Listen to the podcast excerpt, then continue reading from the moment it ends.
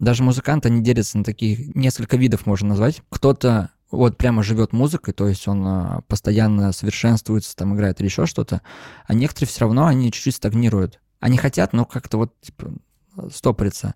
А когда ты развиваешься тоже быстро, понятно, что ты можешь подтолкнуть, но лучше остаться хорошими друзьями и перейти уже чуть подальше, но чем постоянно ссориться и ругаться на каком-то пустом месте. Привет, меня зовут Макс Сергеев, и это подкаст «Весьма насыщенный», подкаст о тех, кто любит музыку. В каждом выпуске я общаюсь с приглашенными гостями, музыкантами, блогерами, промоутерами и другими деятелями. Узнаю об их музыкальных предпочтениях и раскрываю гостей с новых сторон. Также в каждом выпуске гости делятся своими рекомендациями для слушателей, советуют несколько альбомов, которые им нравятся. Поехали! Этот выпуск мы записали с Леней еще в июне, когда я приезжал в Санкт-Петербург, чтобы записать выпуски с гостями из Санкт-Петербурга. И мне кажется, выпуск получился замечательным, потому что мне всегда приятно поговорить с теми, кто всячески развивает местную сцену и продвигает классные группы, создает такую благоприятную для этого атмосферу, поэтому надеюсь, что выпуск вам понравится. Начиная с прошлого эпизода в моем подкасте появилась новая рубрика «Музыка будущего». В этой рубрике я вместе со своим новым партнером, образовательной платформой Нетология, буду приглашать экспертов, которые помогут мне осветить тему цифровизации в музыке и понять, как далеко продвинуло человечество в этом направлении. Поговорим и о том, как музыка может стать частью профессии, куда идти учиться и работать, если вы буквально ей живете.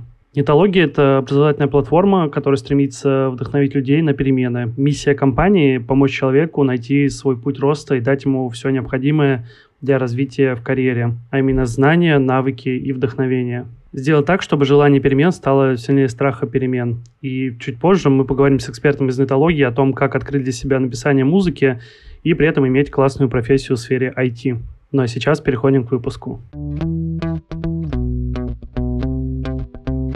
Сегодня у меня в гостях Леонид Назаров, сооснователь букинг-лейбла «Фус и дружба». Леня, привет. Да, привет. Мы сегодня с тобой в этот дождливый день встретились в Санкт-Петербурге на студии «Две дорожки», где я надеюсь, что мы с тобой поболтаем о том, чем занимается ваша, так сказать, формация и объединение, какие люди в этом заняты, и, может, какие-то курьезные истории порассказываешь. Мне кажется, в деятельности организатора и вообще всяких мероприятий должно накопиться порядочно таких случаев. Мне кажется, что в любой концерт не обходится без какого-то курьезного случая. И даже бывали иногда моменты, что идет мероприятие, мероприятие, прошел уже там час, например, отыграла первая группа, и как бы ничего не произошло. Ну, то есть все идет настолько гладко, а потом бамс, возникает какой-нибудь курьер из Delivery Club, который привез еду, а за ним типа гонятся люди, например, другие, потому что он обманщик там или еще что-то. Ну, то есть историй много, поэтому рассказать есть о чем. Да, ну слушай, мы до истории, наверное, еще дойдем. Мне бы хотелось, чтобы ты для слушателей дал немножко контекста, с чего, собственно, вообще все началось. Потому что я знаю, что у вас довольно уже приличная история организации. Началось все с того, то, что у нас были группы, и организаторы не хотели ставить наши команды вместе, потому что у меня был такой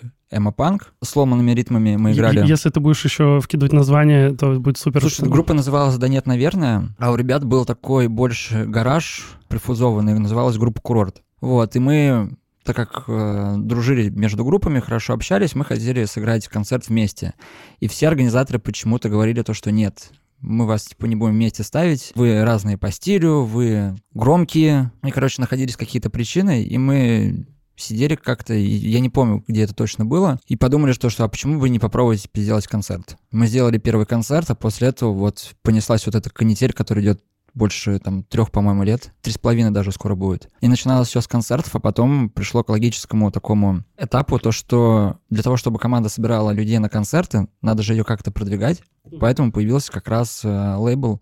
И э, можем отвечать за полный такой цикл у группы. То есть мы загружаем стриминги. Если есть запрос, то и мы договариваемся с группой, мы занимаемся продвижением, и дальше уже делаем мероприятия, которые, ну потому что всегда, если выходит там альбом, релиз или еще что-то, он должен быть потом офлайн как-то представлен. Вот с этого все как-то и пошло, и до сих пор идет. И сейчас, наоборот, только концертов становится даже не то, что больше, а их команда уже чуть-чуть поизвестнее некоторые стали, с которыми начинали работать, плюс уже присоединяются и дают добро там на проведение концертов более какие-то масштабные группы, потому что уже появилась какая-то история. То же самое и с лейблом мы уже... Изначально мы просто набирали так скажем, чтобы не обидеть не то, что всех подряд, но все это начинается из друзей, естественно, там, ну, давайте загрузим. Это определенный комьюнити просто формируется, да, да и, и надо поддерживать друг друга, да, я понимаю, чем Вот, и как раз потихоньку, а затем дальше уже группа отваливается, кто-то распадается, появляются новые, появляются группы, которые уже там на протяжении нескольких лет играют, ну и вот все как-то идет. Ты сказал про группу «Да нет, наверное». Я тут на фестивале «Стереолета» в первом дне послушал группу «Нет, ты что?». Мне кажется, вы должны были где-то э, рядом с ними в лайнап стоять. Это такие дагестанские ребята, очень э, такие а я знаю, кочевые. Я прям офигел. Мы хотели делать концерт их в, Москве, а оказалось то, что они в Москве после «Стереолета» уже забили в Они в Пауэрхаусе, да, выступают. Вот, и мы хотели очень сделать. Очень интересно, ребята. Вообще у нас была идея лайнапа одного, и он наполовину пришел в реальность реальность. А, есть группа, которая называется «Гиперзмей по имени Хлыст», «Зеленый дядя» и «Серферы черной дыры». Есть еще кобылы, трупоглазые жабы, да. поймали цезию, ну, то есть я боюсь переврать название. И как раз мой коллега, типа, по лейблу и букингу, у него группа называлась «Лодыри бетонные пацаны». И мы хотели поставить эти все команды в шутку, если будем делать, в один лайнап, и они разные по стилю, конечно, все, но там просто очень много приколюх было, то, что там разыграем бесплатный билет, кто проговорит там типа за 5 секунд, это все. Не получилось, конечно, поставить э, всех, но две команды оттуда вот в конце июня сыграют в Петербурге. Э, две команды это какие? Это Гиперзмей и э, Зеленый дядя. Ну, там такая будет психоделическая Ну, в принципе, вечеринка. название соответствует, там, мне кажется, да, это какие-то, как австралийские King Gizzard and the Lizard Wizard, да, да, да, такое вот. же. Ну, там примерно по музыке плюс-минус также, ну, из названия тоже иногда очень сразу становится понятно, что группа из себя представляет, что она будет играть и что играет. У меня Антон, кстати, из э, Кабылы, он тоже был в подкасте, правда, он был, э, у него есть свой подкаст и YouTube-канал «Всякая годная попса». Они там с другом э, Сашей Котелкиным рассказывают про всякие классные поп-релизы, и вот, ну, он параллельно еще как раз Каблы, да, занимается. А я знаю, потому что у нас выходил релиз один, и он его забрал к себе. Это была группа «Кули слезы». Mm, вот, да. он написал написал, типа, про девчонок. Такая хорошая рецензия. Просто сейчас получается так, то, что такие э, ребята, как Антон, которые не берут там условно релиз, а пишут какие-то свои мысли, то же самое, как у тебя с подкастом, когда ты придумываешь, там, зовешь гостей, и их не так много, и это все очень ценно, потому что это какая-то обратная связь, не то, что ты напишешь, и как ты представляешь группу, а как это видят э, люди, которые взаимодействуют э, и работать типа, в музыкальной индустрии? Я просто честно могу сказать, мне очень много приходит типа, входящих запросов, типа, ну, хотят поучаствовать в подкасте, но я очень часто отказываю, и это иногда будет делать тяжело, потому что понимаешь, что музыканты классные, но просто ты вот э, слушаешь, и оно тебя не цепляет настолько искренне, чтобы ты мог еще позвать человека и с ним о чем-то поболтать. И мне не хочется делать это, ну вот, чтобы это было не искренне, поэтому... Так да. в этом и заключается э, штука, то, что, как у нас, когда приходят команды, мы же не берем всех, мы же не делаем, типа, всем концерта и, и еще что-то. Мы тоже садимся, разговариваем с, с группой, выясняем, мы хотя бы подходим друг к другу или нет, потому что ты понимаешь, что даже когда происходит концерт, это месяц плюс-минус типа постоянного общения с музыкантами. И если вы абсолютно типа разные люди, то как можно на протяжении месяца что-то подготовить? Вы уже становитесь такой, типа, небольшой, как семьей, что ли. Если вы совсем, типа, разные по духу, то лучше, ну, типа, не делать. Да даже есть очень хорошие группы, которые пишут тоже, но ты не можешь, например, взять из-за загруженности своей. Мы все-таки, конечно, хочется 24 часа и превратиться в робота, 24 часа работать, но не хочется терять еще и, и качество, а увеличить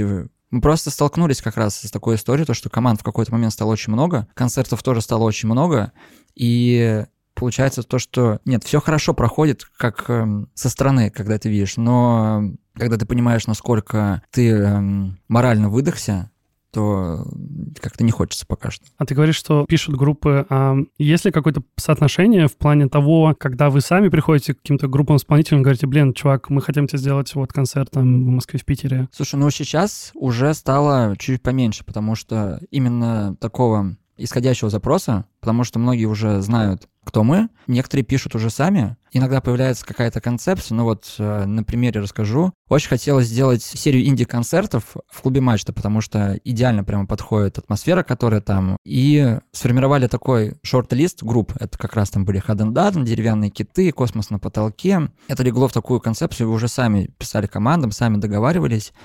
А потом появились туда же и ГШ, и вот э, Интурист, второй этаж поражает, и все это как-то в единую какую-то единую концепцию. Это вроде бы как бы отдельное выступление артистов, но в то же время это нечто, какой-то такой Сначала это называлось э, «Весна в мачтах», сейчас уже перешло в «Лето в мачтах». Просто подбираем понимаем то, что мы даже увидели то, что приходят на некоторые группы одни и те же люди. И э, есть мужчина, он приходил практически на все концерты, он один только пропустил. Он садился наверху за столиком и слушал команду, снимал на телефон.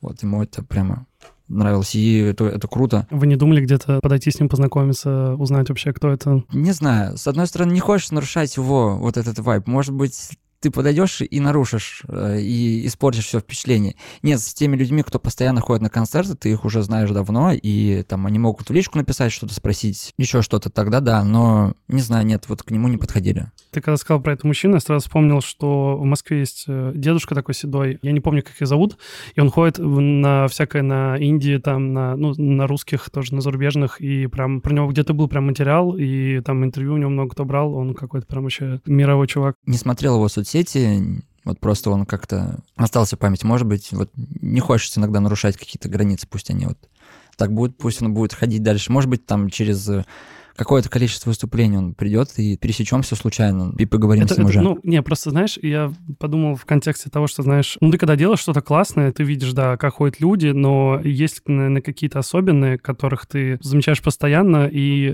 в чем-то сблизиться с ними, и как-то их к себе еще расположить, предложить ему там, не знаю, скидон там на билет там на следующий концерт. Типа это такая немножко забота о потребителе таком. Нет, есть такие люди, так как у нас было в какой-то момент очень много эмо-концертов, и там был э, парень в Москве, то есть мы как только открываем предпродажу, он сразу покупает билет. В какой-то момент на все концерты, которые у нас были, ты заходишь э, в билетник и смотришь, вот как раз он есть. И ему подарили шопер. Сделали такой приятный подарок за то, что он постоянно ходит, поддерживает. Он еще там сообщение огромное написал, типа поблагодарил за то, что происходит. Некоторым постоянникам предлагаем тоже какие-то там фарнель билеты или скидки или еще что-то. Такое есть, но хочется, конечно, чуть побольше поработать с этим. И, и я думаю, что, может быть, если чуть побольше времени станет. Как вообще сейчас с Эмой обстоят дела в, э, в Санкт-Петербурге? Да прекрасно. Но и в, в других городах тоже. На днях будет у нас концерт группы одной, которая 4 года не играла.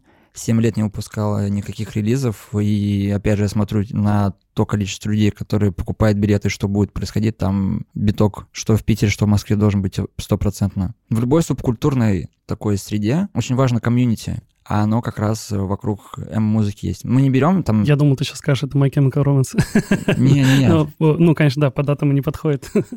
по датам, ну, к сожалению. Я очень хотел сходить на My Chemical Romance в этом году, потому что был на концерте в 2007 году, когда они приезжали в, в Россию, они играли. Не так было много народу, но они одни из тех, кого... Я помню, еще был эм, ПТН, еще даже интернет, когда ты забираешь телефон, Да-да-да. занимаешь линию. И я помню, я увидел на MTV клип а, Хелену и пошел скачивать, по-моему, то ли Зайцев, то ли с музыки.ру как раз ее, и плюс еще я хотел скачать альбом, но скорости не хватило. У меня с тем временем, когда музыку так э, плотно открывали, вот у меня канал Иван, у меня там были друзья из столицы, и там я просто жил, когда канал этот у меня был, короче, на севере, в городе Наринмар, это очень далеко, вот, и... Очень. Да, и, в общем, э, там была кабельная тарелка, ну, то есть НТВ+, и как раз смотрел Иван, и, и друзей из Калининграда там, и кто-то просто иногда приезжал на Ринмар с жестким диском, просто полной музыки, знаешь, скачанные там, привезенные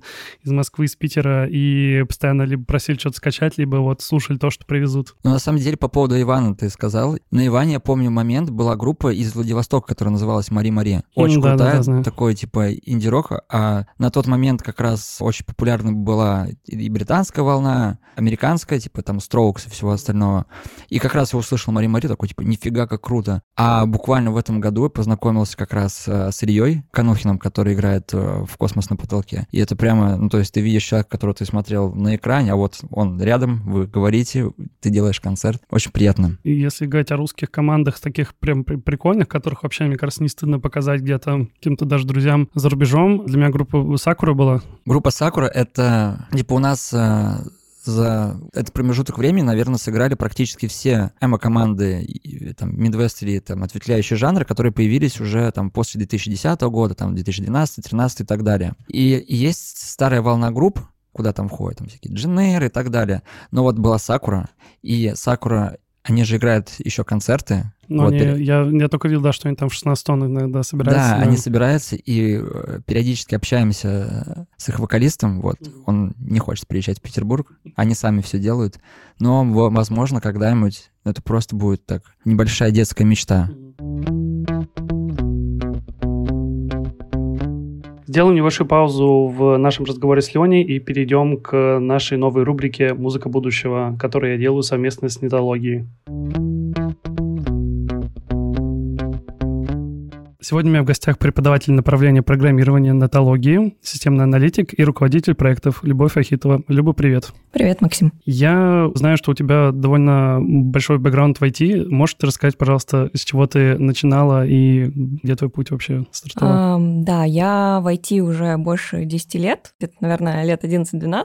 У меня был достаточно простой и понятный путь, наверное, потому что я закончила профильный вуз, я заканчивала СПБГУ, и как бы я магистр информационных технологий. Когда, правда, я начинала, тогда не было такого большого количества IT-профессий, и понятно, что были там разработчики, программисты, тестировщики, но, например, аналитиков там на российском рынке особо еще, ну, как бы такой профессии, она только зарождалась. И не все понимали вообще, кто такие аналитики, зачем они нужны. Первое время я реально объясняла людям, э, что я делаю на работе.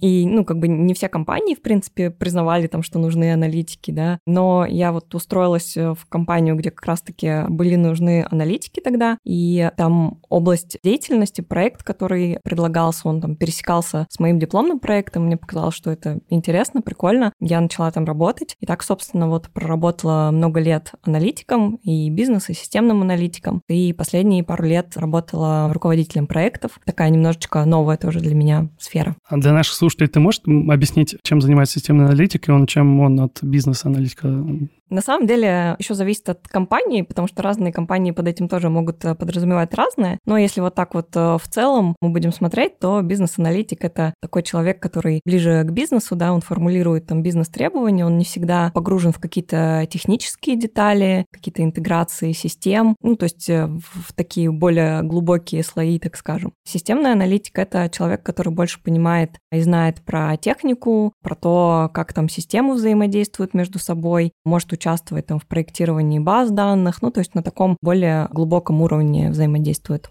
Я вот понял то, что ты с самого начала пошла по пути системного аналитика, но при этом мне все время интересно, как вообще люди определяются, куда они хотят пойти. Мне кажется, очень много отраслей, и куда можно и перейти из одной отрасли в другую. Как бы это чаще происходит по, скажем так, стечению времени, потому что все меняется, или просто люди понимают, что им, может быть, чем-то неинтересно заниматься. Я думаю, что у всех происходит немножко по-разному, все люди разные, у всех разные обстоятельства. Иногда хочется просто сменить какую-то сферу, да, и не менять менять профессию, например, как у меня было с первой смены работы, да. Мне нравилось быть аналитиком, но мне поднадоела там сфера, в которой я работала, и я там перешла в финтех. Бывает по-другому, вот э, когда, собственно, начала руководить проектами, я поняла, что как аналитик я уже выросла до какого-то уровня, мне уже не так интересно это, и хочется в чем-то новом развиваться. И руководство проектов для меня это была такая интересная штука в плане того, что ты больше взаимодействуешь там с людьми, с командой, какие-то уже совсем другие взаимодействия. В целом, конечно, сейчас очень много IT-профессий, и люди, которые сейчас начинают только свой путь, конечно, у них, э, с одной стороны, гораздо больше выбор, с другой стороны, в большом выборе часто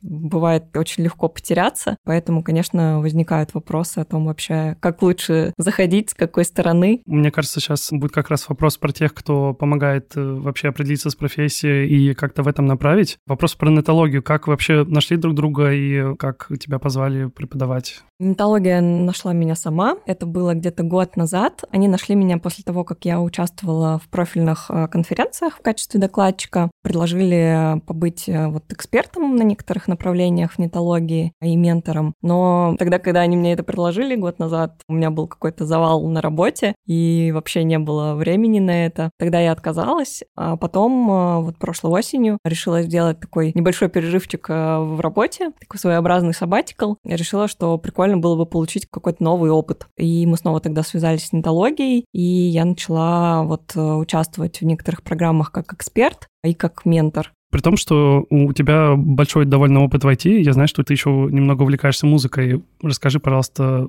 как бы с чего ты начинала? Это было тоже в рамках перерыва от работы, скажем так, кроме того, что я решила, что э, я готова кого-нибудь поменторить и поучить, я решила, что было бы прикольно еще какой-то совершенно новый опыт, и для меня это вот было написание музыки. С музыкой у меня непростые отношения, которые периодически возникают, периодически исчезают. У меня нет музыкального образования какого-то, но все время, вот там всю жизнь есть какая-то тяга к музыке, и периодически я там начинаю чем-то заниматься. И в прошлом году тоже я в начале года начала учиться играть на синтезаторе, пошла на вокал, и в конце, вот к концу года решила еще пойти на курс по созданию треков. То есть у меня такой какой-то комплексный подход получился. И все это как-то дополняло друг друга. Очень прикольно перетекало. Возможно, это тоже, кстати, какая-то профдеформация, потому что ты на все смотришь как на проект на какой-то и на разные источники информации. И я начала писать музыку, пробовать на курсе. И, собственно,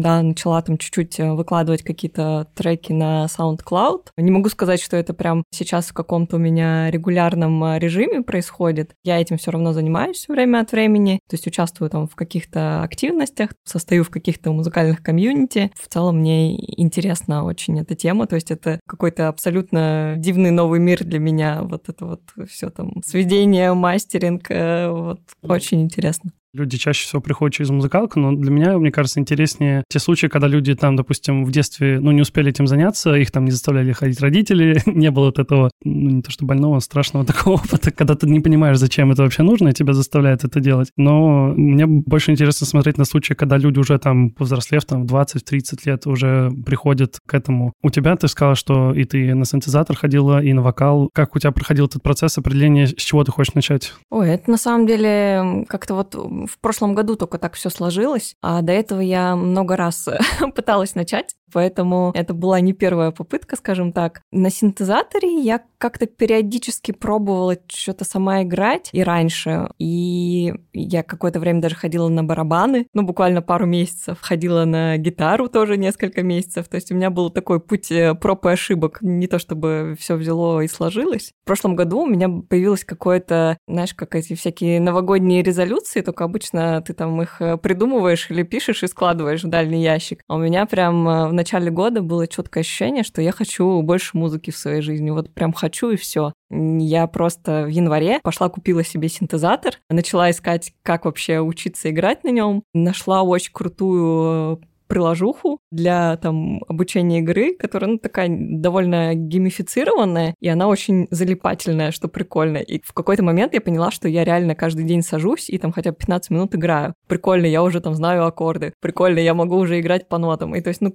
ты каждый день чуть-чуть на шажочек продвигаешься, и это очень затягивает. А с вокалом тоже. Я ходила и раньше когда-то пыталась на вокал, но мне все не везло как-то с педагогом. Я не могла найти своего, и вот только в прошлом году я нашла классного педагога, и как-то все так сложилось сразу, и начала ходить с большим удовольствием. И, собственно, с написанием музыки тоже как-то это было вовремя, и все вот так вот. Может быть, ты посоветуешь какие-то приложения или какие-то ресурсы, которые позволяют как-то въехать именно в тему тем, кто начинает только с нуля? Ну, то есть какой-то музыкальной теории вот этой всей базы. Мне кажется, про музыкальную теорию, во-первых, конечно, сейчас во времена Ютуба можно найти все что угодно, то есть и здесь очень важно найти человека, который тебе сможет понятно именно для тебя объяснить, потому что все люди объясняют очень по-разному, и я вот э, музыкальную теорию поняла только только после того, как сходила на курс,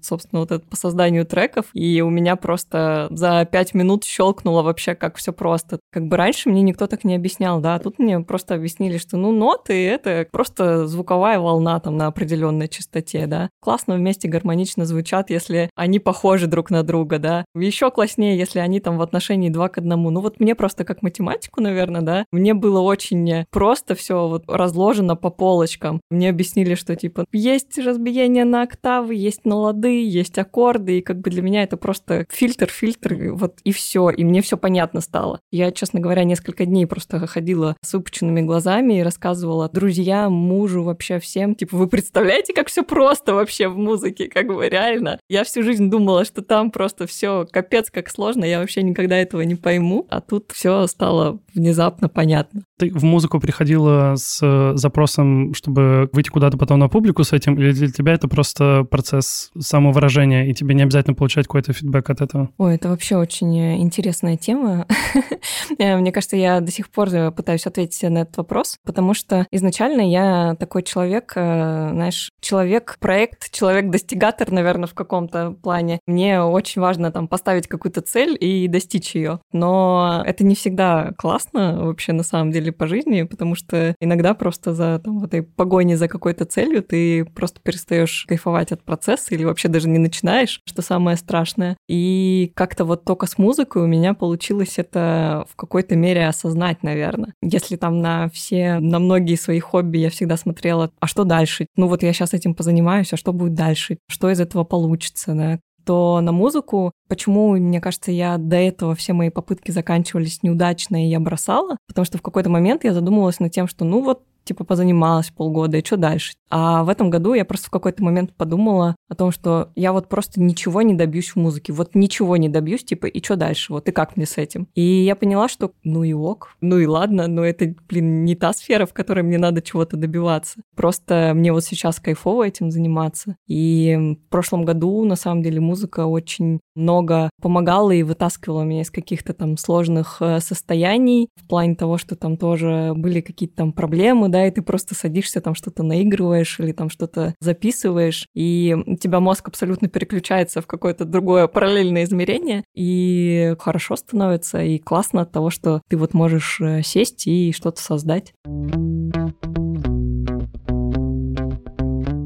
Спасибо, Любе, за то, что поделилась с нами своим опытом. Считаю, что это отличный пример того, что важно заниматься тем, что тебе нравится, и не забывать о своем хобби. А если вы все еще в поиске себя, то образовательная платформа Нитология обязательно с этим поможет. Для некой платформы есть курсы по интернет-маркетингу, бизнесу и управлению, дизайну, программированию, аналитике, творческим профессиям, саморазвитию хобби, а также развитию soft skills.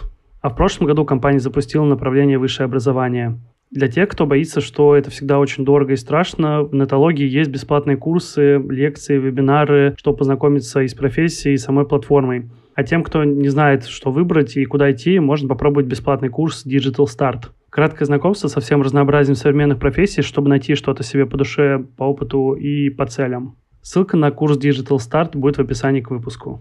Но если вы уже определились с выбором и готовы погрузиться в новое, Нотология подготовила подарок, промокод «Наслышаны» большими буквами на латинице. Он дает скидку в 10% на обучение в нотологии, кроме курсов направлений высшее образование и лайфстайл и хобби. Скидка суммируется с другими акциями на сайте. Промокод действует до конца августа 2022 года. Ну а мы возвращаемся к выпуску.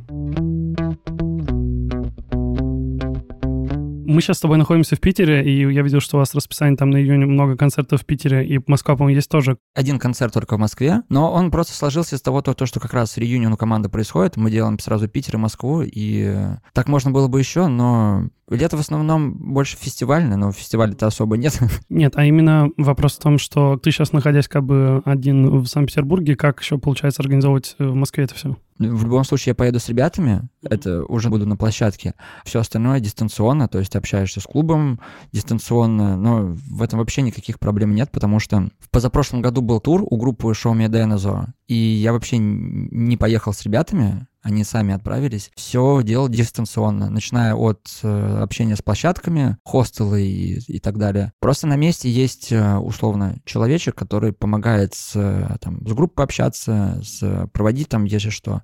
Ну и плюс еще повезло с ребятами, то, что они самостоятельные такие. А в этом году я ездил с э, группой «Автоспорт» в тур. В середине так скажем, путешествия мне надо было ехать в Петербург, а дальше ребята уже ехали сами, но я просто отправлял им инструкции, чего как, куда пойти, куда нажать или еще что-то. И параллельно как раз общался с площадками, там, со, со звукарями, с арт-директорами и... А как если, допустим, ну, в другом городе выступает там, ты говоришь, что есть обычно какой-то там человек, получается, это знакомство или друзья какие-то, как? Либо знакомят как-то так, через кого-то, либо просто у человека есть какая-то локальная организация, вот как есть там Фуза Дружба в Петербурге, там есть, э, например, в Челябинске Гарольд Adventure, который делает, mm-hmm. а в, в Саратове Саша Птичкина. И есть такие организаторы, и с ними просто в тесном общении нахожусь, и мне поэтому довольно просто. Мы как-то разговаривали с эм, Максимом Куба, он как раз задавал вопрос, как удается быть условно не на концерте, даже здесь в другом городе, потому что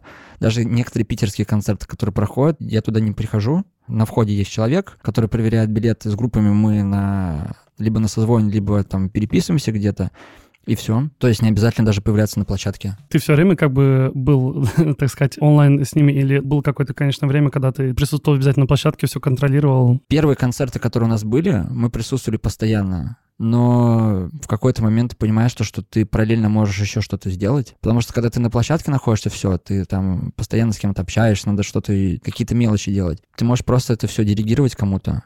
И вот был концерт группы «Спасибо» в Москве, в агломерате, мне не удалось приехать. Это который э, последний? Да, последний. Группа «Спасибо» с последним концертом — это как э, группа KISS, которая играет тоже свой последний концерт, или группа. Да. Я думаю, что они еще вернутся. Ну, слушай, сейчас я видел афиш сегодня, по-моему, Рассел выложил, что будет у них какая-то там goodbye party, они там тоже куда-то уезжают. Не смотрел, куда они там уезжают, но я понял, что они там помолвились, и вот это все, в общем... Нет, они, по-моему, в Тбилиси уезжают, но я думаю, что через какое-то время вернутся. Вот, а по поводу «Спасибо», есть в Москве ребята, называется «Давай без глупостей», и э, как раз попросил их поменеджерить на площадке. Естественно, расписав, что, как, куда надо отнести, что надо, типа, в гримерку собрать там или еще что-то. Они справились просто на отлично. Плюс еще девочку, которая менеджерила, ее знает группа, ее знает и «Спасибо», и открывали вечер группы «Мало», ее все знают, и, возможно, подбор кандидата, который может находиться на площадке, тоже связано с тем, то, что у группы, ну просто она тоже делает концерт, она делала концерт одним ребятам, которые играли «Спасибо», и все. Плюс еще там с Раслом общаются, поэтому проблем никаких не было. Я вот онлайн отвечал на если какие-то вопросы появлялись. Немного откачусь назад. Про Эмо я тебя спрашивал, и я знаю, что есть еще какой-то North Эмо комьюнити. Это тоже как бы ребята, которые что-то организовывают или как? В какой-то момент мы поняли то, что мы делаем слишком э, много как раз концертов тематических, и плюс еще есть Паша, он делал как раз Эмо Orchard, Эмо Сад, и мы решили объединиться, чтобы делать в какой-то общей тематике это все, чтобы могли и концерты делать, на который придет много людей, потому что мы можем какие-то эксклюзивные совсем вещи делать. Я считал, в какой-то момент у нас будет в июне 30-й концерт, который мы сделали за сколько там, типа за год с лишним. И на этих концертах сыграло около 60 команд, по-моему, с разных, э, там и Екатеринбург был, и... У вас там, э, по-моему, Пекинский Моск... да? Да, вот знаю, они да, два раза, два раза приезжали. И ты можешь еще делать это все в интересных вариациях. Плюс еще как раз, ну это очень хороший такой комьюнити получилось. Вот, будем его развивать, сейчас очень много планов есть. На... То есть Норсама комьюнити, это да. тоже вы... Да, да. Класс. я, я просто вижу, я думал, что это как раз э, что-то отдельное. Мы просто не хотели, чтобы фуз был только одним эмо, потому что в какой-то момент мы уже просто вот э, постоянно делали эти концерты тематические, субкультурные, и ты понимаешь, что, что все, вот тебя будут ассоциировать только вот, вот с этим, и ты уже приходишь к какой-то там новой команде, например, когда весну хотели типа, в матчах делать, а тебе даже показать, ну, похожие команды, которые ты делал, или еще что-то нет, и там все вот как раз одни эмо-концерты. Это неплохо никак, потому что некоторые даже эмо-группы собирают больше, чем э, инди-музыка, но просто хочется, наоборот, выходить за пределы только одного жанра, потому что сейчас вот есть и инди, и и эмо-музыка, и какие-то более тяжелые концерты. Вот будет как раз такая психоделическая вечеринка. Просто хочется попробовать везде все это поделать. Мы сегодня с тобой до того, как начать запись, ты рассказал, да, то, что был на работе. Ну, насколько я понимаю, что концерт — это не способ заработка вообще, наверное, ни разу, да? Нет, но тут очень спорный вопрос. Если рассматривать как вот именно то средство, на которое вот отказавшись от всего можно существовать, вот сейчас я не просуществую на это все. Но из-за того, то, что есть работа, ты можешь, делая мероприятие, вкладывать э, дальше деньги в то, что там в какие-то привозы, можешь вкладывать деньги в промо, в новых команд, которые появляются. То есть ты можешь так, так скажем, на широкую ногу чуть-чуть жить и рассматривать все с точки зрения какой-то долгосрочной инвестиции, в это все. Только инвесторы не, не какой-то сторонний дядя, а, а где ты сам. Поэтому мне кажется, что просто нужно еще какое-то период времени, когда можно уже выйти на такую хорошую самоокупаемость. К слову о сторонних дядях, вы пробовали вообще ну, какие-то инвестиции реально привлекать в то, что вы делаете? Слушай, мы сейчас попробуем э, сделать такую штуку, не знаю, получится или нет. В идеале, как я вижу цепочку, которая должна выстраиваться, музыкальная, есть лейбл поменьше, есть лейблы побольше. И ты можешь оставаться там менеджером у команды, с которой ты э, там, вырос, но в то же время уйти на какой-то более высокий уровень, потому что все равно сейчас, даже несмотря там на обилие концертов, несмотря там на то, что там фус растет, он все равно есть эм, какая-то план, на который он поднимется, и все. Тебе не хочется, чтобы группа останавливалась, а чтобы она двигалась дальше. Поэтому вот сейчас будем рассматривать так, то, что, возможно, некоторые команды перейдут там на, другой лейбл, но ты останешься у них менеджером и будешь отвечать как раз взаимодействие с... Может быть, останутся там и концерт останутся, какие-то мерчевые штуки, взаимоотношения там с тем же самым лейблом, который типа появится. Получается такая цепочка. И мы вот сейчас, к нам пришла в прошлом году команда, они, как мне кажется, переросли уже тот лейбл, на котором они были. Вот мы сейчас с ними работаем. Я думаю, что тоже в какой-то момент появится, когда мы дорастем до какого-то максимума. А что за команда? Группа «Ищейка» называется. Ну, либо мы тоже прокачаемся так, то, что мы можем предложить э, какой-то там новый уровень совсем им, чтобы ребята постоянно развивались, потому что даже музыканты, они делятся на таких, несколько видов можно назвать. Кто-то вот прямо живет музыкой, то есть он э, постоянно совершенствуется, там играет или еще что-то, а некоторые все равно, они чуть-чуть стагнируют. Они хотят, но как-то вот типа, стопорится. А когда ты развиваешься тоже быстро, понятно, что ты можешь подтолкнуть но лучше остаться хорошими друзьями и перейти уже чуть подальше, но чем постоянно ссориться и ругаться на каком-то пустом месте. Ты вот как раз сказал про то, что группы там растут, не растут, стагнируют, и вот это все. Я как бы я из Калининграда, и у нас, э, не скажу, что прям какая-то большая там местная инди-сцена, но вообще какие-то там группы у нас, наверное, есть, ну, штук пять, наверное, может быть, даже чуть больше. Про некоторые ты иногда не знаешь, потому что я знаю кучу примеров, где чуваки там просто не вылазят с э, репточек, они что-то там играют, но они никому это не показывают. Это, во-первых, очень странно. Во-вторых, очень много у нас примеров того, что есть, к примеру, три группы, и в этих трех группах играют одни и те же люди, при этом просто они меняются инструментами. Мне всегда было непонятно, как людям дать понять, что нужно не останавливаться, нужно двигаться куда-то вперед, потому что есть ощущение, что некоторые не очень верят в себя и закрываются в формате, ну, вот этого своего как бы маленького города, и у них нет там стремления куда-то выехать, там, поиграть в Питер, Москву или еще куда-то дальше. Это очень хороший вопрос, и на самом деле э, есть некоторые ребята, ну, на самом деле такая история даже в Питере есть, когда там условно три команды, они состоят из одних и тех же музыкантов, просто они инструментом меняются. Но есть те музыканты, которые даже вот прямо придумывают музыку, им это как отдушина такая, что они, испытав ряд эмоций, придумывают там песню или еще что-то, им станет сразу полегче. И они не стремятся там ни к успеху, ни к славе, ни к чему. Им это не надо.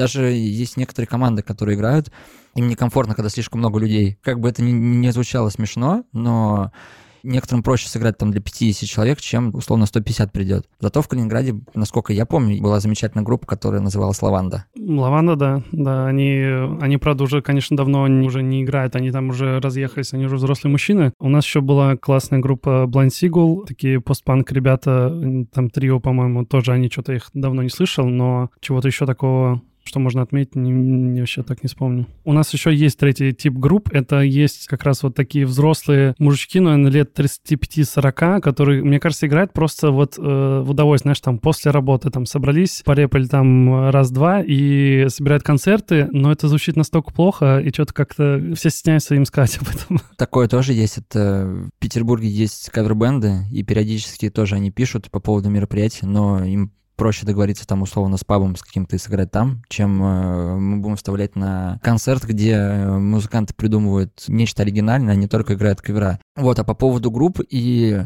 отчасти чем э, то же самое типа движение, которое Нордхайма мы придумали, оно же побольше нацелено, получается, часть типа на популяризацию жанра. Мы можем э, привозить команды из других городов, чтобы они посмотрели, как это все устроено в Питере, чтобы они сыграли не только у себя там в родном городе, но сыграли и в Москве, потому что где-то мы можем позволить оплатить там полностью дорогу, где-то мы можем половину дороги, ну или хотя бы создать, что точно, хорошие условия там для выступлений с нормальным промо и они приедут и, может быть, вдохновятся на то, чтобы, приехав обратно, начать придумывать, придумывать, что-то делать. И в этом, возможно, еще как раз одна из задач лейбла, что не набирать огромное количество артистов, которые у тебя есть, а наоборот сконцентрироваться на работе, там, условно, там, с пятью, может быть, там, семью командами, насколько уж сил там хватит. Кто-то, у кого-то там 10, в зависимости от количества ребят, которые работают над проектом. И э, постоянно быть в коннекте, предлагать там сыграть где-то, предлагать, давать составим план релизов, что у нас они будут выходить там раз в два месяца, что мы потихоньку подготовимся там к альбому или еще что-то. Ну, то есть ты делаешь так, чтобы группа не застопорилась на месте и не начала стагнировать.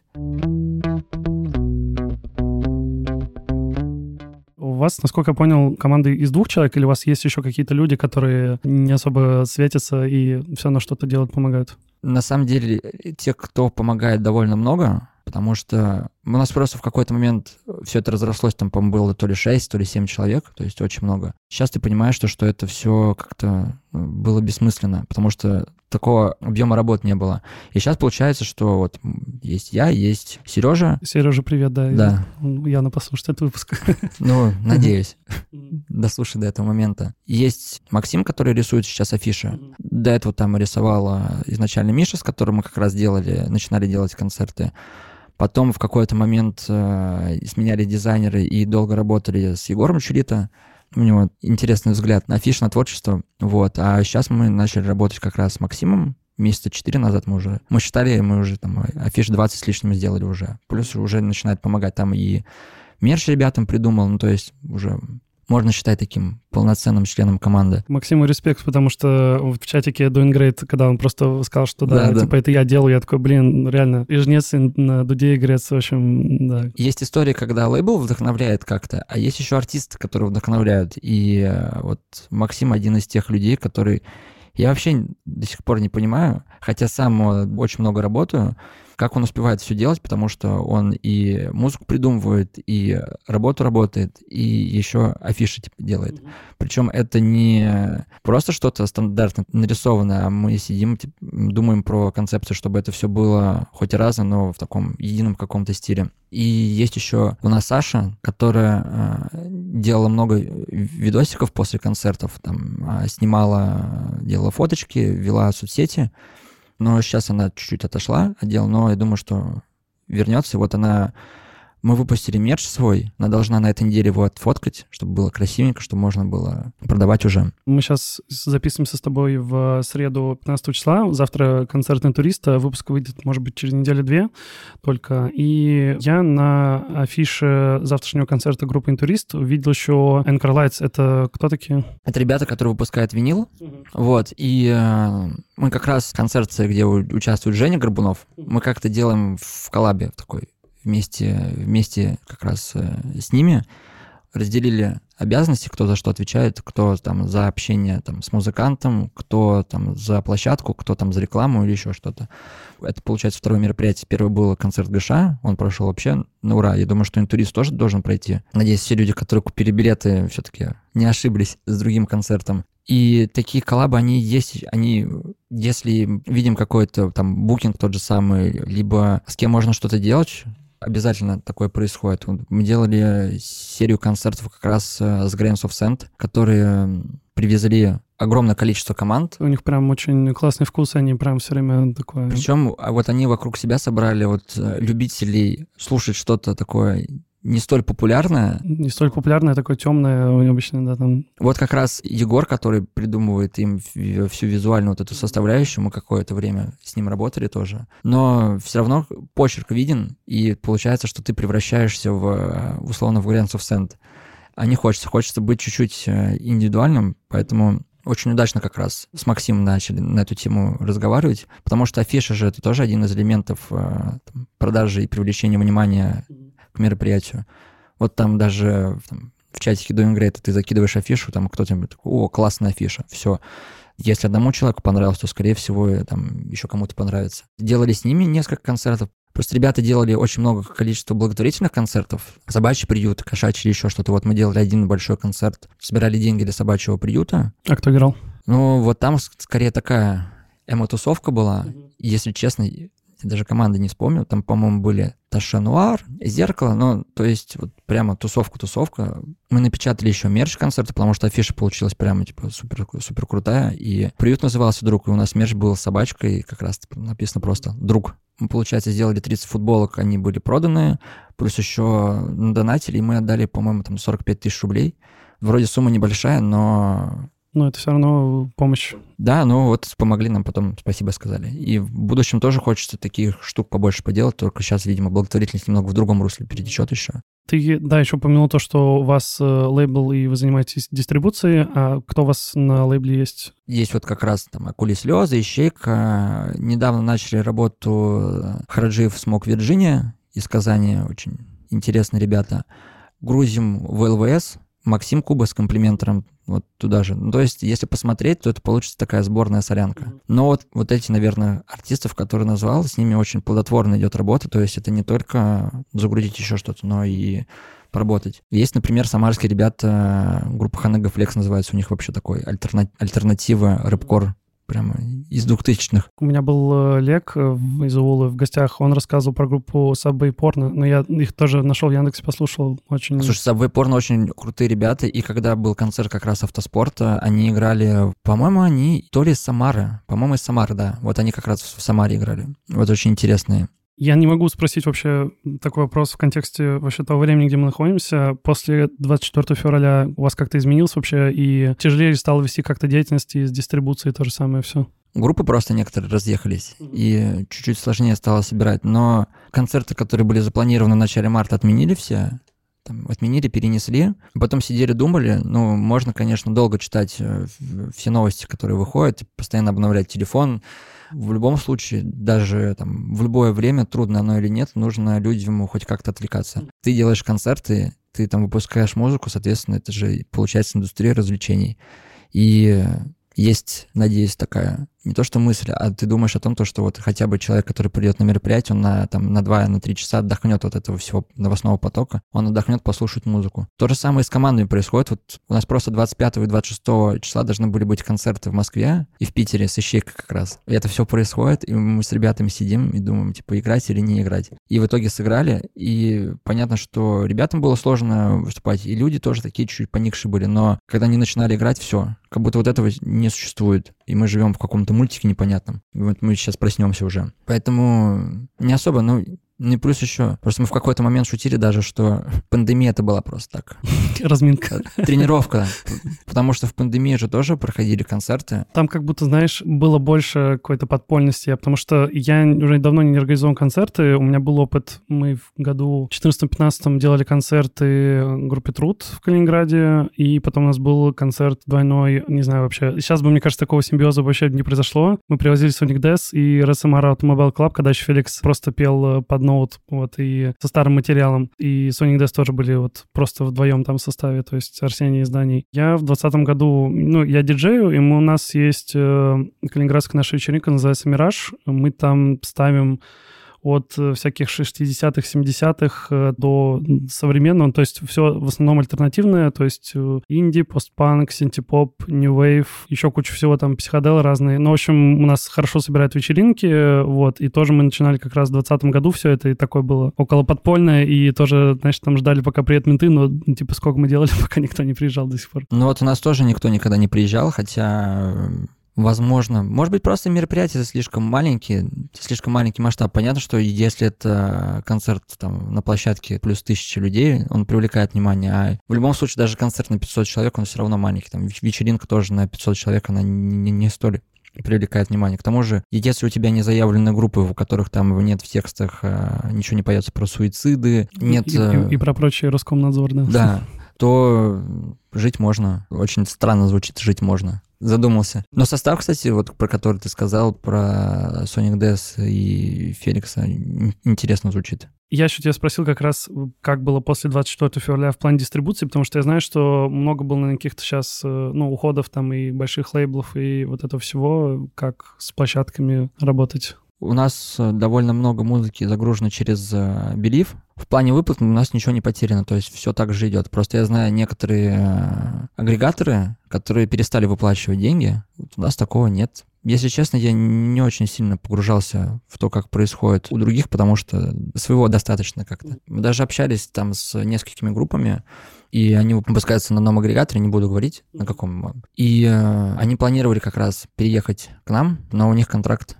Может быть, если посмотрим его и как-то можно уйти, тогда да, но вот сейчас они сидят, у них идут прослушивания, а деньги они не могут вывести. Это грустно, но вот ну и в плане стримингов теперь э, условно не там, Spotify, Apple, ВК, Яндекс там, а ВК и Яндекс, вот. А то есть э, на Spotify, на Apple сейчас ничего не загрузишь? Ну? Нет, загру... Нет, можно загрузить, просто нет э, редакции. А, Они же ну все... Да, да, ясно. Они же распущены, там кто-то уехал или еще что-то. Высвобождение у них не увольнение, а высвобождение. Mm-hmm. Может быть, когда-нибудь это все вернется, потому что в Spotify было несколько таких очень интересных плейлистов, плюс сама подборка музыки. Ну, там были всякие инди-сквот, там вот эти, да, я помню. Вот про инди-сквот это вообще, у них же обновление происходит по пятницам, и это такой, типа, начинаешь уже там обновлять так, а кто на обложке окажется, так, черт, не наш релиз, ладно, бог с ним. А вы из ваш кто-то попадал? А, забыл про группу. Тоже недавно начали работу. Группа называется «Несогласие». Mm-hmm. Вот. И у них как раз выходил сингл, они попали на Indie но еще до нас. А вот сейчас, когда у них выходил последний релиз, только на в Яндексе попали на обложку там Baby Punk, очень интересный плейлист с э, поп-роком таким для мальчиков, девочек 16-19 лет.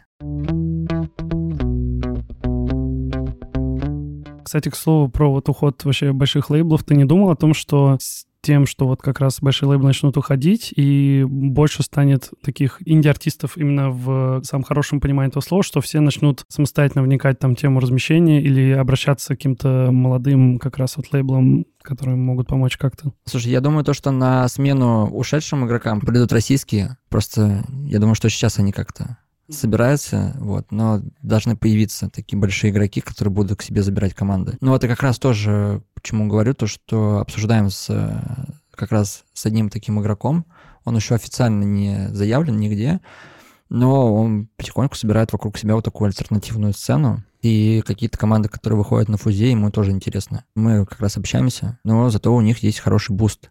Посмотрим, договоримся, не договоримся. А по поводу команд, я, например, ничего, не вижу ничего плохого, если группа захочет там уйти и делать все самостоятельно. Ну, хотят делать самостоятельно, ну, зачем прям насильно удерживать?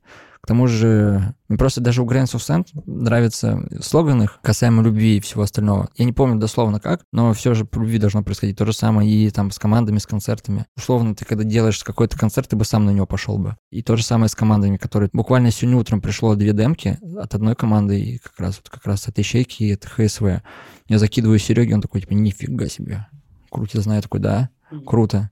Ну, то есть и ты понимаешь, что, что ты ну, на одной волне с музыкантами, и тебе и проще будет и релиз писать про них, и в дальнейшем как-то взаимодействовать к тому, чтобы они попали в стриминги, или, ну, в какие-то подборки или еще что-то. А для вас вообще процесс э, нахождения каких-то групп, он как вообще, из чего состоит? Как вы за ними следите? Как это вообще Вот происходит? раньше был инди-сквот. Очень удобно было. Ты заходишь, и можно сразу было посмотреть на, на команды, которые можно сделать какое-то мероприятие или еще что-то. Плейлисты, подборки какие-то, которые есть, а, чатики музыкальные различные, которые по тематике есть, либо ты просто серфишь паблики музыкальные, вот, потому что помимо там двух известных на зелененький и желтенький. Есть еще другие. На самом деле, вот тот же самый вопрос касаемо там подкастов и то же самое концертов. Вот можно же записывать подкасты даже не, не обязательно встречаясь, вот как мы сейчас сидим и общаясь. Можно же, типа, это дистанционно все делать, и все в порядке. То же самое с концертами. Можно спокойно там что-то делать из дома, либо там с группами общаться, потому что если у тебя есть возможность там встретиться с ребятами, вот мы в пятницу виделись там с командой с одной, просто так познакомиться, пообщаться. Как раз, когда в Москву поеду, с, с группой тоже наметился так несколько неформальных, можно сказать, встреч, пообщаться тоже, познакомиться с ребятами, и уже, возможно, что-то в будущем появится. Но если бы не было этих встреч, то я думаю, что тоже ничего, можно было бы попереписываться, там, созвониться. Для вас обязательно встретиться поболтать, или вам важнее, там, не знаю, на концерт сходить, посмотреть, как они вживую играют? Слушай, а все очень по-разному, потому что был момент, мы делали мероприятие, и мы как раз э, с Сережей приехали в Москву, чтобы увидеть, как группа играет вживую, и с ними поболтать после уже мероприятия и договориться о концерте в Питере. Просто там был очень такой интересный и лайнап, и э, как-то захотелось выбраться. Поэтому можно прийти на концерт послушать. Но хотя, если честно, тут уже какая-то профдеформация срабатывает, потому что был на концерте недавно, вот как раз мы с Ваней из Ищейки, из Ищейки заехали на мероприятие, там друзья его играли. Ты туда заходишь и видишь вот этот взгляд со стороны, либо кто-то из другой группы подойдет, что-то спросит, либо там организатор такой, так, а ты что пришел сюда? Ну, типа, нет, по-доброму, по-доброму, что так, так, хантишь кого-то, что ли? А иногда ты просто приходишь там отдохнуть, например, не знаю, пиво попить со всеми. Мне кажется, значит, нужны такие эти э, очки с усами, чтобы вас не узнавали. Да нет, ну... Пальто там. Это для совсем слишком популярных, но все равно как-то вот в этой микротусовочки знают, но иногда просто вот прийти, способов много, как можно покоммуницировать, пообщаться. Вы там на какие-нибудь э, шоу-кейсы тоже не пробовали выбираться, там как-то смотреть куда-то? Были мысли, но вот я думаю, то, что сейчас потихоньку начинаем выходить из э, такого из подвала можно назвать, и выходим вот как раз на подкасты, рассказываем про то, что, что как у нас есть, там приходим, какие-то другие интервью, которые происходят, и, может быть, дойдет там и до шоу-кейсов, потому что рассказать... Видишь, просто я придерживаюсь такой штуки, что очень много сейчас идет именно практических каких-то вещей, и вот как не сделать так, что когда ты начнешь массивно там выступать, что-то рассказывать, чтобы еще остаться, короче, не потеряться, чтобы и сохранить практические скиллы, которые нужны, и в то же время быть таким публичным, что ли, человеком. А за что ты тут в этом плане переживаешь? Я боюсь потерять как раз, возможно, какие-то практические истории, которые есть, потому что когда я начну рассказывать, я углублюсь полностью в именно в создание там, материала, который будет э, для аудитории, для публики. А если я буду этим заниматься, соответственно, у меня меньше времени появится на то, что я буду там делать мероприятия и заниматься группами. Но, может быть, я ошибаюсь. Может быть, наоборот, когда это начнется, второе дыхание откроется и такой и здесь, и здесь, и здесь, и здесь, и все будет. Ну, слушай, я честно расскажу, типа, на своем примере. Я в феврале съездил на New Open. В общем, я был в ЕКБ в 2021 году, мне там очень понравилось. Я был в феврале тоже, но уже после New Open. Приехал на New Open, просто походил, вообще посмотрел, как это все организовано, что за чуваки там выступают, как там оцениваю жюри, сколько там по времени. Там был такой очень грустный, курьезный случай, когда ребята из Carol там выступали, и у них что-то прям во время концерта отвалилось, и они в итоге там вместо трех там песен чуть ли не две сыграли. Ребята вообще загрузили загрустили, в общем. Они потом отошли, но неприятно было, потому что у всех ограничен тайминг, и они не могут задержаться, там их подгоняют, в общем, такое. Про группу Куралтай. Мы делали концерт, первый после того, как они возобновили деятельность, они же тоже там приостанавливались на какой-то период. И мы делаем как раз концерт в Петербурге, они приезжают, а в этот день еще должен быть, э, был как раз цех, запись. Видимо, у нас произошло какое-то недопонимание между, и получалось так, то, что ребята сначала идут в цех, из цеха едут как раз на саундчек, там концерт, и все, там уже дальше по своим делам едут. Там час дня мне пишет э, там Егор из цеха, Леня, а что, где ребята? Мне такой, ну, вроде у тебя уже должны быть. Звоню Руслану. Он такой, да мы вот дома сидим, отдыхаем, готовимся к концерту. И я такой, в смысле? у вас же цех, он такой, что? И они э, с одной части города в другую едут в цех, причем в этот день э, цех же снимает э, несколько выпусков сразу, а здесь они снимали только Круалтай, то есть они ну, специально, типа, собирались, чтобы снять их. Они просто забыли об этом? Мы потом перечитали переписку, и там я обмолвился то, что... Не помню, что написал, и как раз Руслан подумал то, что ничего не будет. Короче, напутали чуть-чуть, но по итогу все нормально, они успели и видео заснять, и на концерт успели. Такое вот они как раз после после цеха вбегали в клуб, буквально чекнулись, по-моему, минут 15.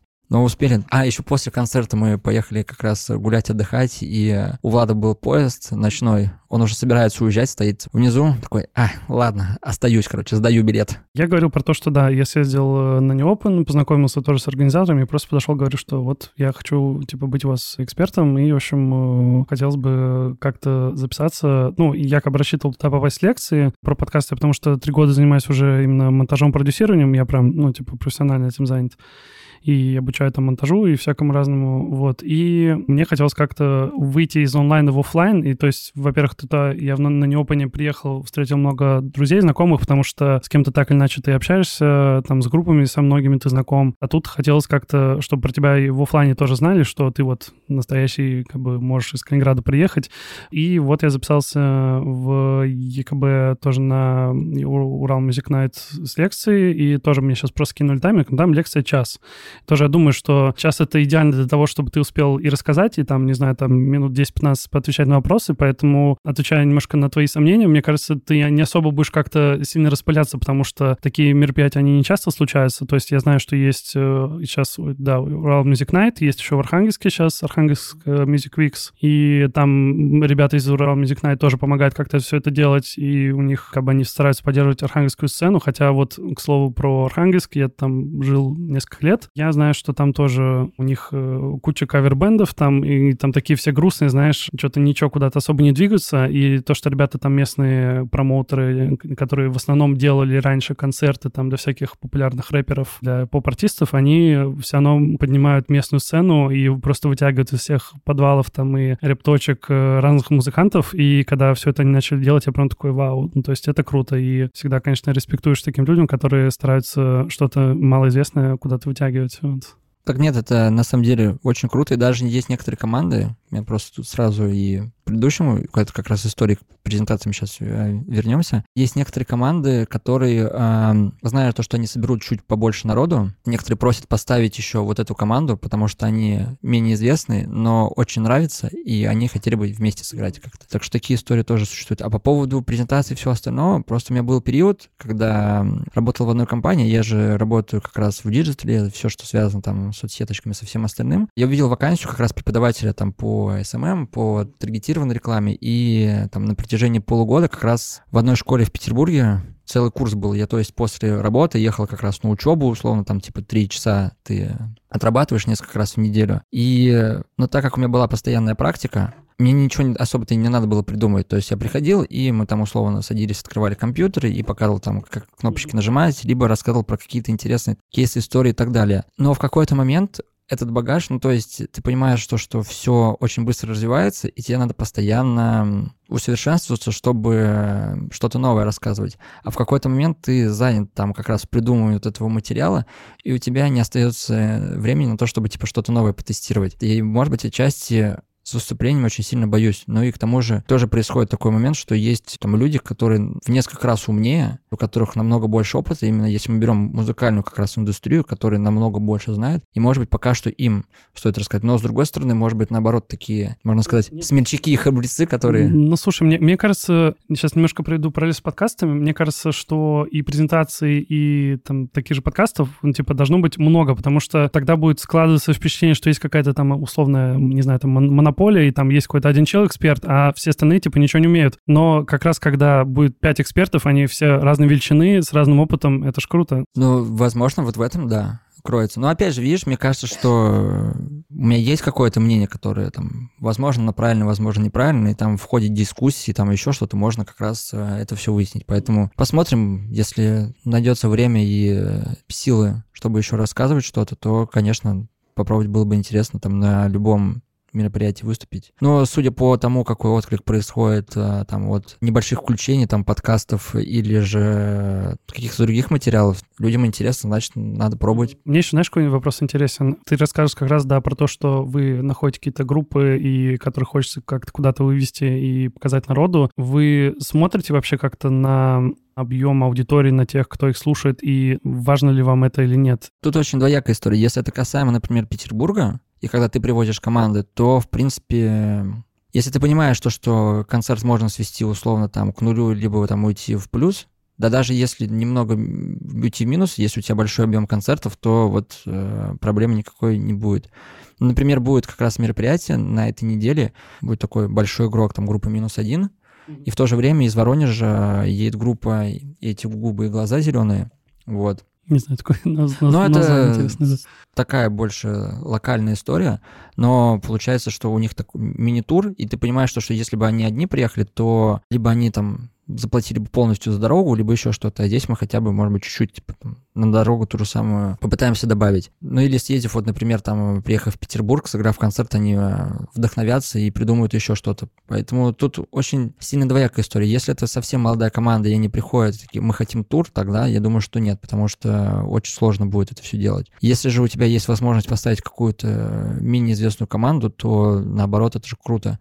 То, что и если другие группы не против, а в большинстве случаев они не против. Ну, например, когда происходили концерты там делали в мачтах. Перед э, там, деревянными китами играла группа Лензвук. И как бы ребята могут э, чуть-чуть показаться на аудиторию как раз китов. Но в целом это такая история, которая, отвечая на вопрос, то да, используем. Бывали такие концерты, когда ты э, заранее знаешь, что, что это будет минус, ну, то есть это вообще ни, ни в каких... Ты пытаешься, конечно, просчитать каждый концерт, сколько там уйдет денег на то, на то, на то, но ты считаешь и понимаешь, что, что блин, ну это вообще, типа, полный крах будет, это мы уйдем, типа, в минус, но вот в этой пачке привести прям будет типа супер круто. И иногда привозили некоторые команды, заранее зная, что это минус, но, опять же, есть какой-то мерч, есть долгосрочные перспективы. У нас было просто замечательное мероприятие, когда наминусовали, по-моему, на 40 тысяч рублей, но впоследствии с одной из команд мы работали очень долго, то есть и по промо-релиза, и концерт потом, там, Москву и Питер сделали вообще шикарнейший, ну, то есть мы вот эти затраты, которые были, отбили вот прямо сполна. Мне кажется, что не стоит жить прямо вот этим моментом, хотя сейчас вообще планирую ну да, понимаю. Вот, но в любом случае надо как-то в долгую. Ну, то есть это то же самое касаемо там стримингов, лейблов и всего остального. Ты же как раз работаешь с командой, у них увеличивается прослушивание, соответственно, увеличивается количество денег, которые им приходят и так далее. Концерты, они собирают больше людей, ты это все делаешь, и это все равно такая очень-очень-очень долгосрочная перспектива. У меня обычно есть в конце рубрика, в которой гости приносят несколько альбомов. Я обычно прошу порекомендовать три, некоторые, бывает, рекомендуют больше. Что ты нам подготовил? Я даже задумывался про какие-то вот супер любимые релизы. Расскажу, наверное, про три. Ну, скорее даже не то, что три, а про трех исполнителей, можно так сказать, потому что они... Э, например, одного очень сложно как-то увязать эм, в один альбом, что ли, или ну, в одну ну, группу? Ну, смотри, будет очень классно, если ты, может быть, там расскажешь и про исполнителя, и выйдешь какой-то релиз, потому что я обычно да, стараюсь да, да. Э, ссылки я... оставлять да, Да, нет, я как раз и хочу. Первое — это Том Делонж, вот. И э, вот я думал, что выделить какие-то альбомы. Вот у него выделили три как раз. Это 2003 год. Альбом Блинков одноименный, который... Э, понятно, что были релизы до этого, прямо типа супер шикарные. Но вот он, когда еще как раз было MTV у меня, вот, я увидел, не помню, то ли I Miss You, то ли Always, то ли еще что-то. И я такой, нифига себе, какой крутой, ну, типа, какие крутые чуваки.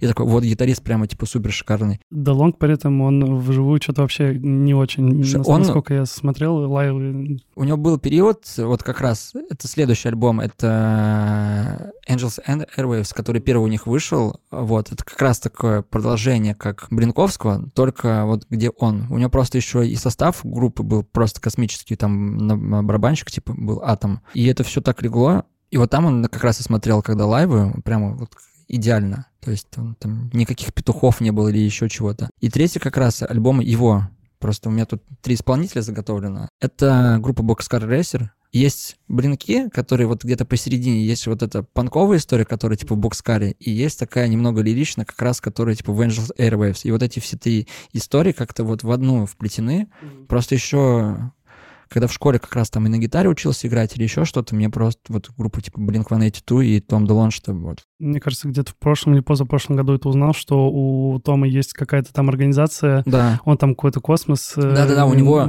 он же выпускает комиксы еще, у него есть и связано как раз и с космосом, плюс он уже еще инвестициями занимается, у него был свой бренд одежды, который Макбет назывался, вот. Очень много всяких бренд, скейтеров. Бренд одежды, это прям как у этого, у Оливера Сайкса, по-моему, Drop Dead. Да, ну вот угу. тут тоже самое. Только у него началось это все. Просто там была история то, что у как раз у Тома был Макбет, а у Трэвиса барабанщика тоже какой-то бренд был. Это первое. Второй — это альбом, который группа The Drive-In Relationship in Command. Просто на группу The Drive-In вот мы как раз с ребятами как-то можно было, мы гоняли в Милан я, на концерт. Я был в шестнадцатом году на, на них на фестивале Opener в Польшу. Да, короче, видел, да. А мы как раз поехали э, просто из Питера довольно быстренько можно добраться до Эстонии, а там э, чартер, который типа Ryanair, там, я помню, считал Просто сейчас э, слезы наворачиваются на глаза, потому что тогда поездка, ну, то есть это автобус, это два перелета в Милан и обратно, 5000 рублей стоило. Ну да, всякие вот. лоукостеры там. Да, лоукостеры. Причем продажи еще. Да. А мы еще попали очень удачно, то есть э, вообще прямо типа как-то супер. Я просто не беру дальнейшие какие-то проекты, которые были у него, там и, э, и Марс Вольт, и Boston Rainbows, и еще, а, не помню, уже вылетело с головы, но вот этот альбом, он прямо такой градообразующий тоже, что ли, в плане смешения вот этих всех стилей с гитарками, с вокалом, как они... Я помню, у них еще было как раз шоу какое-то в... То ли в Сиднее, то ли еще где-то, где они даже закончили выступление, потому что Седрик увидел, типа, Мош, и такой, типа, а третий, как бы банально не звучал, это будет Californication и Джон Фрушанта, потому что это тоже эпоха как раз MTV, немного ностальгическая. И в клип, где такой рисованный, а тогда же еще были модные всякие игры, типа GTA, там типа Max Payne, и ты такой, нифига себе, а что, это игра, что ли? А оказывается, они просто сняли как вот эту анимацию. Причем у Фрушанта есть э, там, свое чудесное творчество. У РХП же уже вышел, да, альбом новый? Вышел, но я не слушал, не знаю почему. Я тоже сам у Блинков не слушал все, что после выходило, с, э, когда они взяли гитариста нового вместо Тома. Я не помню, как его зовут. Я слушал последний альбом у них, это был э, с Гордом, который Neighborhood, или как-то так, еще когда они... У них еще после потом вышел. Не, я помню, что выходил, просто я к тому, что вот тот альбом мне очень понравился, там даже пара ее любимых типа песен есть. Просто там уже тот момент настал, когда Том очень сильно типа, на Ави сконцентрировался, и у Angels and Waves как раз типа первые два альбома прямо суперские. Вот, может быть, они еще легли в то время, когда это все совпало еще какими-то, может быть, жизненными историями, то, что типа, ты заканчиваешь школу, университет, а там еще песни такие, все, типа романтика или еще что-то, вот. А так, мне кажется, что альбомов типа очень много. Вот я ехал сейчас сюда и слушал э, группу Funeral for a Friend. Вот О, у них типа ну, да. у них есть альбом Hours, и причем если копнуть чуть-чуть э, глубже, то это вообще типа блин группа из Уэльса, у них даже есть, я не помню название песни или как-то так, посвященная, по-моему, восстанию рабочих, ну то есть ты начинаешь уже через призму типа группы, вроде которая тоже такая альтернативная, еще и историю познаешь.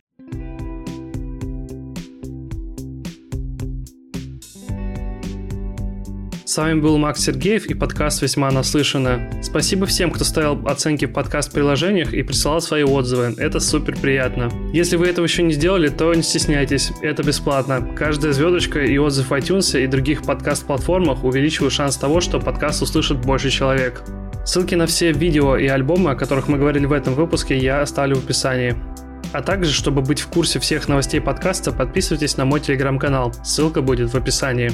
Дальше будет только интереснее. Услышимся.